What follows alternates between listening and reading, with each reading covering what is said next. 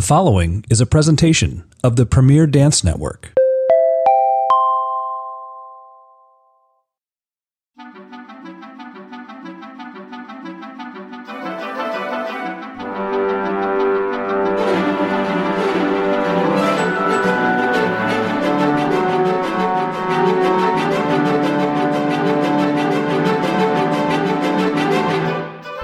Hey, dancers, welcome back.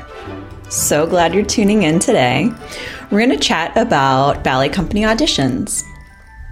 It's a big undertaking, it's a stressful time. So, being prepared and really coming up with a smart list and, um, you know, thinking through the real life implications of where you might end up is really important. So, you know, it's October.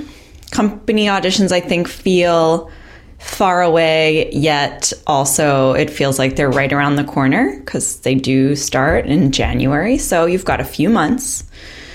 Get your plan in place, uh, work on your technique, work on all the things that need to happen inside the studio, and you'll feel really confident about what is next.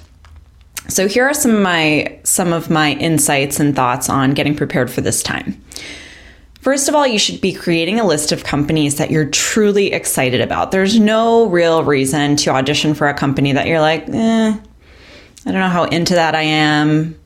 If I ended up dancing there, I don't know how happy I would be. You know, if any of these things come up for you about a specific company or city or location or any of that, a rep, you know, whatever they dance, you have to consider that.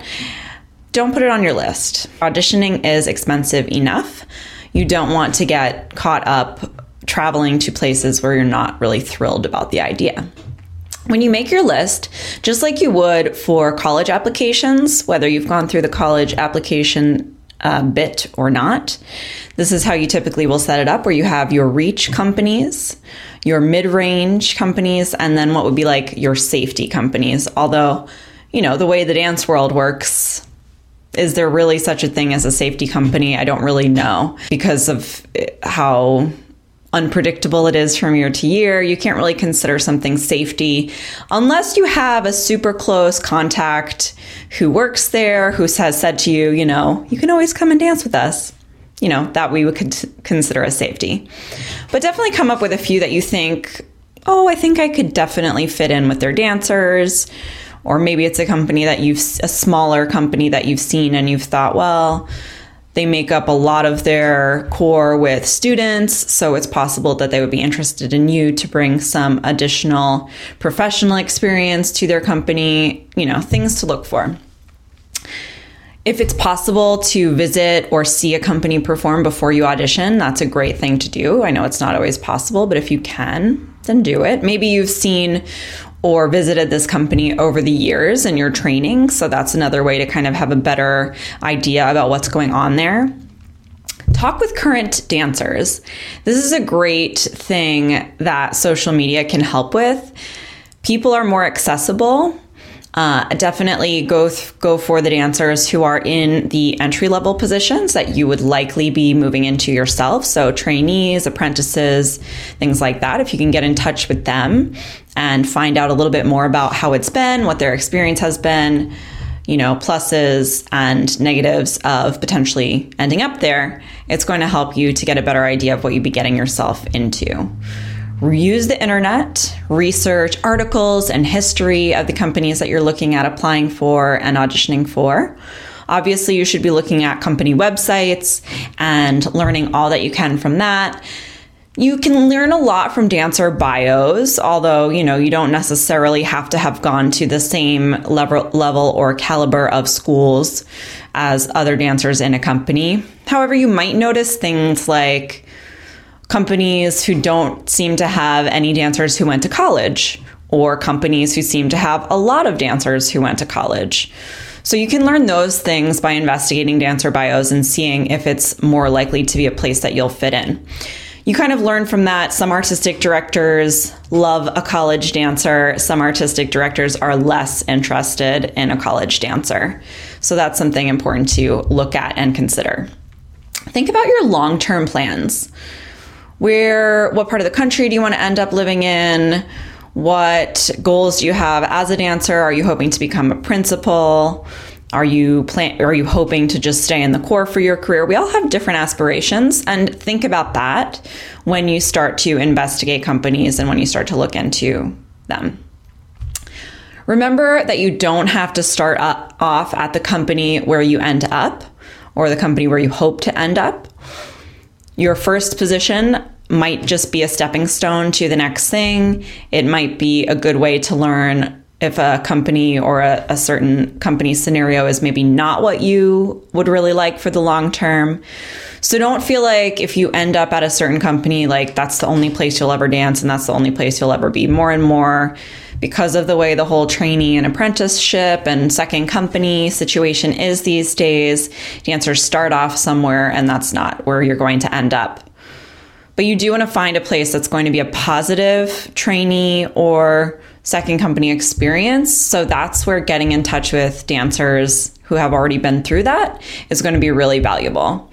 And even seeing, you know, if you tend to, if you start to notice professional bios where it says, oh, she started off in this company's second company you might see trends and think, okay, well, some companies are clearly providing better training in their second companies than others, which is definitely going to be true. And that's worth making sure that you can kind of get some details on. Consider locations and cost of living. There are going to be some places where it's going to be a heck of a lot easier to uh, afford to live there and you know it will impact how many hours you'll have to work at a second job potentially it will impact you know, how what additional financial help you might need if your parents are willing to help you. You know, all of that is important to look into just so that you'll know what you're getting into. Know what size company appeals to you, or just start to think about what size company you think you would prefer. You might not know yet, depending on where you trained. If you trained at a bigger school, you might think, "Oh, I'll stay. I want to stay in this bigger, more competitive environment." Or if you were at a smaller school, you might think, oh, I'd rather stay in a smaller company, potentially less competitive environment. Um, but think about that big, small, think of company size. It's really important. And then also look at this goes back to financials and budgeting and considering all of those things. Think about if their trainee pro- or find out if certain trainee programs are free or if they're tuition based. I think more and more, unfortunately, trainee programs are a paid program, even if companies are using trainees as part of their corps de ballet, they still are charging or starting to charge these days, which is not right, really, if you ask me, but I guess it's a thing that's happening and they're providing value to you as well. You have to think, you have to sort of weigh the costs versus benefits. But especially if you're getting into a training program where you are paying them, the training better be top notch. Their goals for you better be whether you're dancing professionally with that company or somewhere else, their goals better be to help you find a professional position. So, all of these things are, are considerations as you get into audition season and as we start to get this information about audition dates and things like that. But most of these things are also the sorts of things that you can explore before you know when a certain company's audition is. You know, you don't have to start scheduling in your audition dates just yet, but doing this investigative work and reaching out to dancers who are already at certain companies that you can all start doing now and you should start doing it now because that way you'll be better prepared when you get into the actual audition season Moving forward, there is going to be a webinar, a free online workshop from the whole dancer, more in depth on the topic of audition season, mindset. I just came up with a list of like close 50 plus things to, uh, I'll have to break it down, break my list down because it's a few too many things. But I've come up with a list of a bunch of things to go through in this workshop.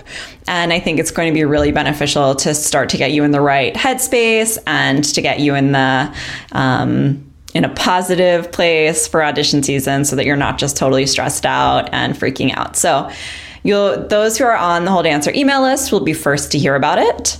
Uh, so be sure to head over to thewholedancer.com and join the Whole Dancer email list and then you'll be first to hear about the workshop. And I hope that you'll all join me. It's coming up in just a couple of weeks, so more details to come probably next week. And I'll chat with you all soon. Have a great rest of your day.